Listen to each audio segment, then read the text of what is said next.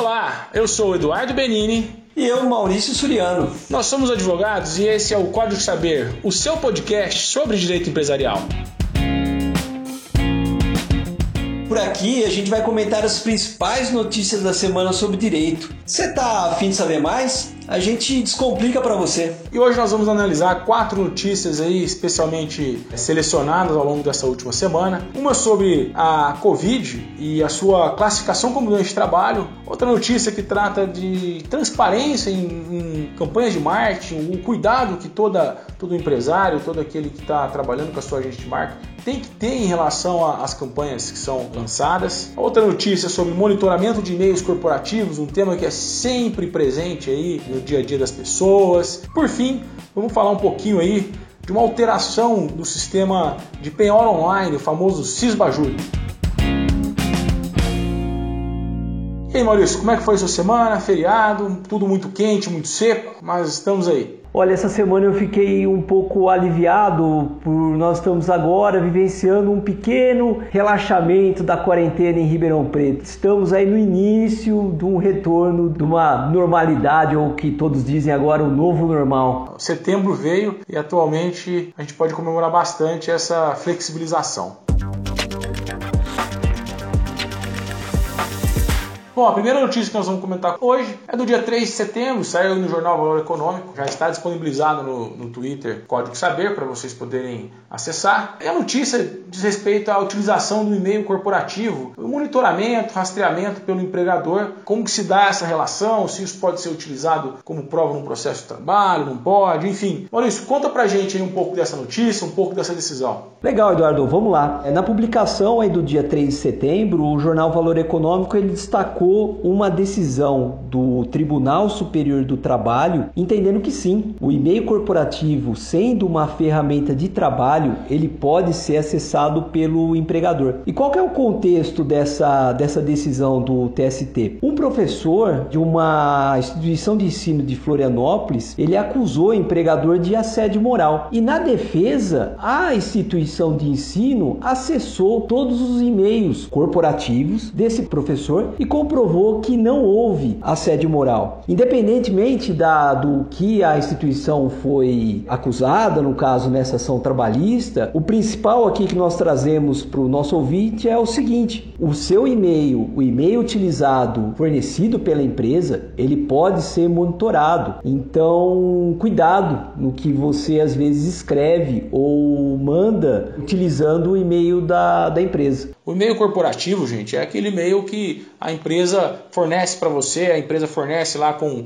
com a identificação do site dele, então, ah, eduardo, arroba, o nome da empresa.com.br, é diferente dos e-mails convencionais que a gente usa, que você mesmo contrata aí, é, e são tantos os e-mails, os Gmails, o Yahoo, é, Hotmail, enfim, que são e-mails pessoais seu, você usa da maneira como você quer. Eu li a decisão também, Maurício, é uma decisão bastante interessante, que me chama a atenção em algumas vezes, não sei, talvez você também tenha essa mesma impressão, é que muitas vezes falta uma comunicação da empresa com relação a normas de uso desse e-mail, a um esclarecimento se esse e-mail de fato é monitorado, se esse e-mail não é monitorado, enfim. Qual é a tua impressão em relação a isso também? Se chegou ao judiciário é porque de fato há uma dúvida, principalmente empregado empregador, sobre a utilização do e-mail corporativo. É muito interessante, então, nesse caso, seria muito bom que as empresas fizessem um treinamento. Olha, o e-mail corporativo ele só deve ser utilizado para assuntos de trabalho, porque a empresa pode monitorar, é lícito, não é nenhuma invasão à privacidade. Que deixe bem claro para que, que serve o e-mail da empresa. Temos ainda as redes sociais, né? E, e, agora os grupos de WhatsApp, né? Quantas não são as empresas e quantos não são os departamentos que criam aí grupos de WhatsApp para que os funcionários se relacionem entre si, se relacionem do ponto de vista profissional, né? Troquem informações, apresentem relatórios,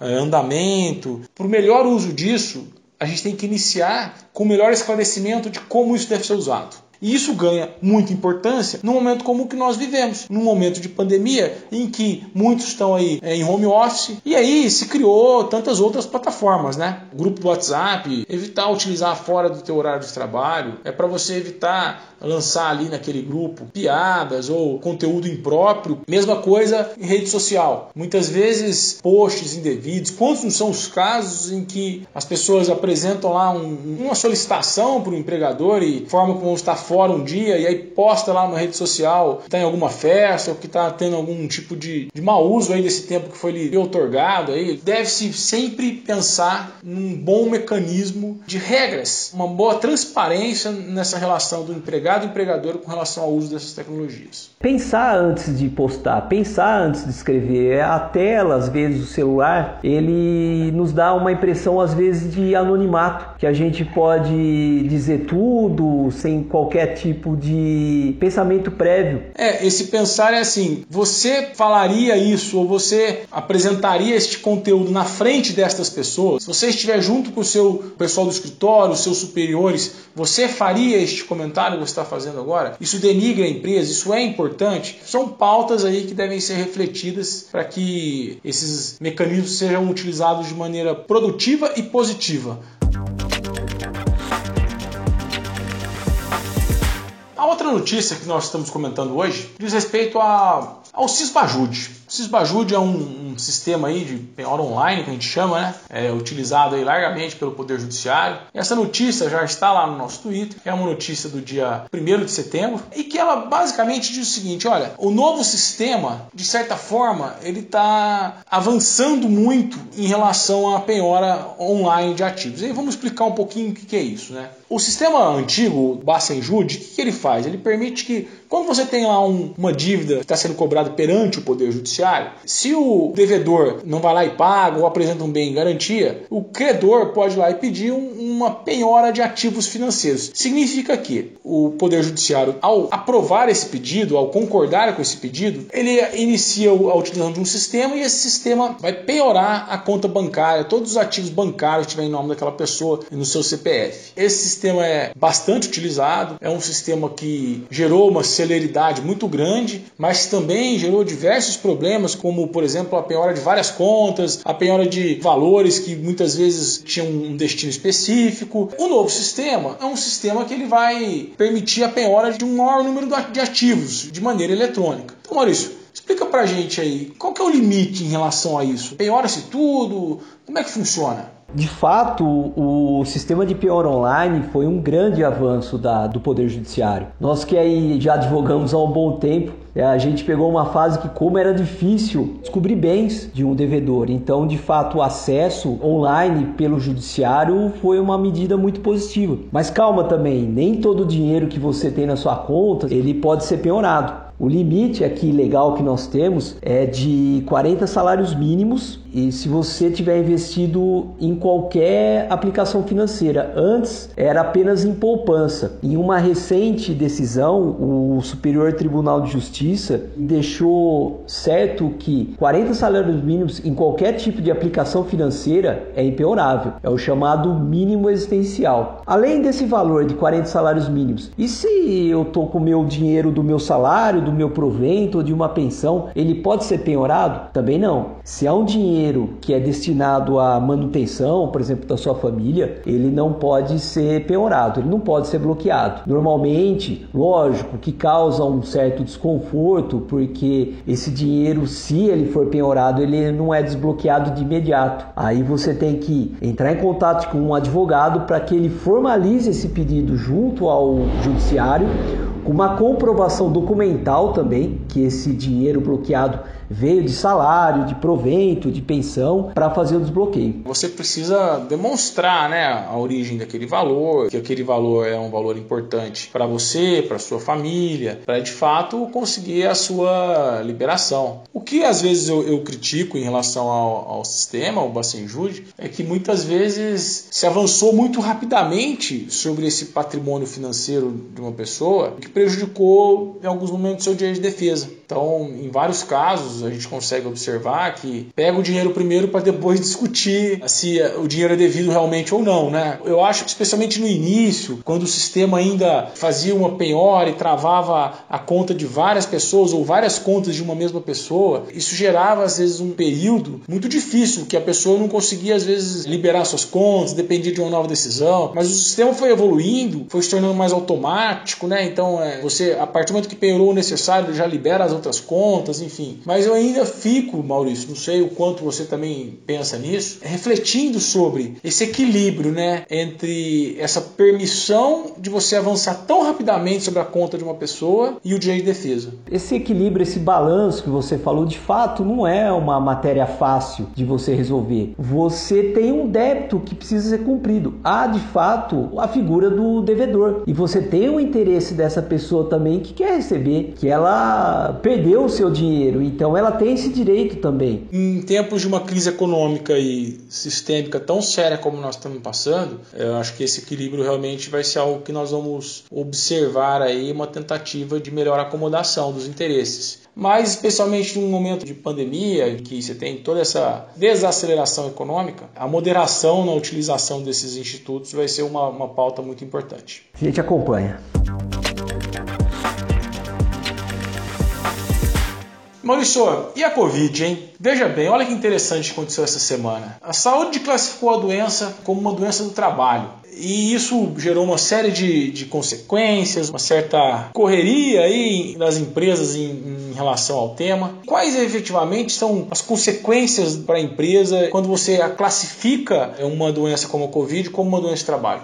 O empresário que abriu o jornal no dia 2 de setembro, ele ficou bastante apreensivo em relação a essa notícia. O título foi o seguinte: Saúde classifica Covid como doença do trabalho e eleva custos para empresas. A questão é o que quer dizer doença do trabalho? O que, que isso implica para uma empresa? É, ela implica que um empregado que foi infectado pelo Covid, presume-se que ele foi infectado dentro da empresa. O que, que isso acarreta? Se passados 15 dias ele permanecesse afastado pela doença e recebesse auxílio acidente, ele poderia ter a estabilidade de um ano, além da contagem durante esse prazo do FGTS. E se esse funcionário viesse a sofrer um caso mais grave ou até falecer, o empregador ele poderia ser condenado em danos materiais e morais. Imagine uma, uma pequena empresa em que um empregado viesse a falecer por uma doença do trabalho. Isso poderia até inviabilizar a continuidade do negócio. E nesse caso, qual seria a defesa da empresa? Comprovar que o empregado não foi infectado dentro da empresa. Uma prova quase que impossível. Felizmente, no dia 3 saiu uma nova notícia também no valor econômico. Saúde revoga a norma e Covid-19 deixa de ser doença do trabalho. Isso de fato causou um grande alívio, mas demonstra aí uma imensa insegurança jurídica em relação ao assunto. Essa discussão certamente não está encerrada. Eu penso o seguinte, como que a empresa agora ela pode se proteger dessa questão? Já pensou nisso, Eduardo? Como uma empresa se protege? Em relação ao Covid? Eu não sei o que me causa mais preocupação, né? Se é a doença em si ou essas idas e vindas do tema, né? Muitas empresas investindo de maneira forte, não só na prevenção propriamente dita, no sentido de fornecer todos os equipamentos de segurança, todo o necessário para que as pessoas consigam entender como que é esse novo normal no ambiente de trabalho, mas mais do que isso, eu acho importante que, que se invista aí em esclarecimentos para o funcionário com relação à doença, às formas de transmissão. Por mais que isso possa parecer algo que já está muito dito, mas eu acho que a empresa tem o seu papel também, não só como agente econômico, mas como agente social. Olha, nós estamos funcionando no escritório. Como nos comportamos agora no escritório? Quais são as restrições? Quais são as exigências? Dizer isso aos funcionários, mas além disso, certificar que isso foi dito. Eu treinei meus funcionários, eu treinei com relação às restrições que nós estamos apresentando hoje no dia a dia da empresa, disse a ele quais são as medidas que nós estamos usando para evitar a contaminação, quais são as exigências de utilização de máscara, de álcool gel, enfim. Esse é um ponto importante que tenta, de certa forma, minimizar esses riscos de idas e vindas de portarias, resoluções e, enfim, decisões do Ministério do Trabalho, Ministério da Saúde, enfim, não sei. Eu imagino que nós temos que, mais do que olhar para eles, olhar o que a empresa pode fazer para minimizar isso daí. A palavra, eu acho, nas questões trabalhistas que nós estamos falando hoje nesse podcast é treinamento, é a questão de você implantar e fiscalizar medidas preventivas que não são de fato tão complexas. Você pode ser o chato às vezes da empresa, mas aquele cafezinho de fato vai ficar um pouco prejudicado, aquele bate-papo, mas é para o bem de todos e para evitar de fato futuros problemas para uma, uma empresa. É, e assim,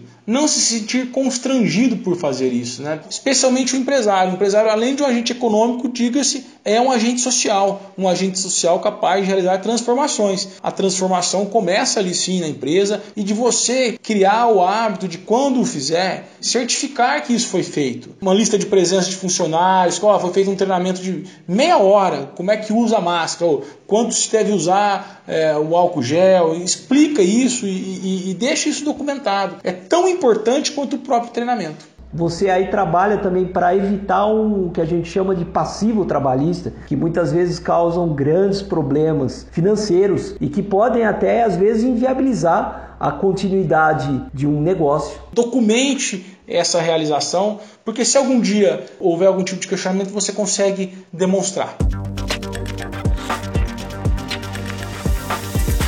Bom, uma outra notícia que chamou bastante atenção essa semana diz respeito a uma promoção do Cinemark, que basicamente essa promoção chamava Canudo Mágico. Então a pessoa que fosse lá frequentar o, a sala de cinema, né? Se esse canudo mudasse de cor, a pessoa teria direito aí a um, a um prêmio, uma premiação. No caso específico, a, a pessoa foi lá, adquiriu o produto, ao perceber a alteração de cor do canudo, foi buscar o seu prêmio, mas lá descobriu que não bastava a mera alteração de cor, que na verdade, a partir da alteração de cor, seria lhe fornecido um código e com esse código ele descobriu o que seria efetivamente seu prêmio. O que causou uma certa confusão e fez essa pessoa falar, olha, a maneira como a promoção foi apresentada não deixava muito claro que haveria essa etapa. E por não deixar muito claro essa etapa, é, eu quero a premiação específica sem ter que me sujeitar aí a, a digitando o código, ver o que seria a mim reservado como prêmio. É muito interessante pensar nisso, primeiro porque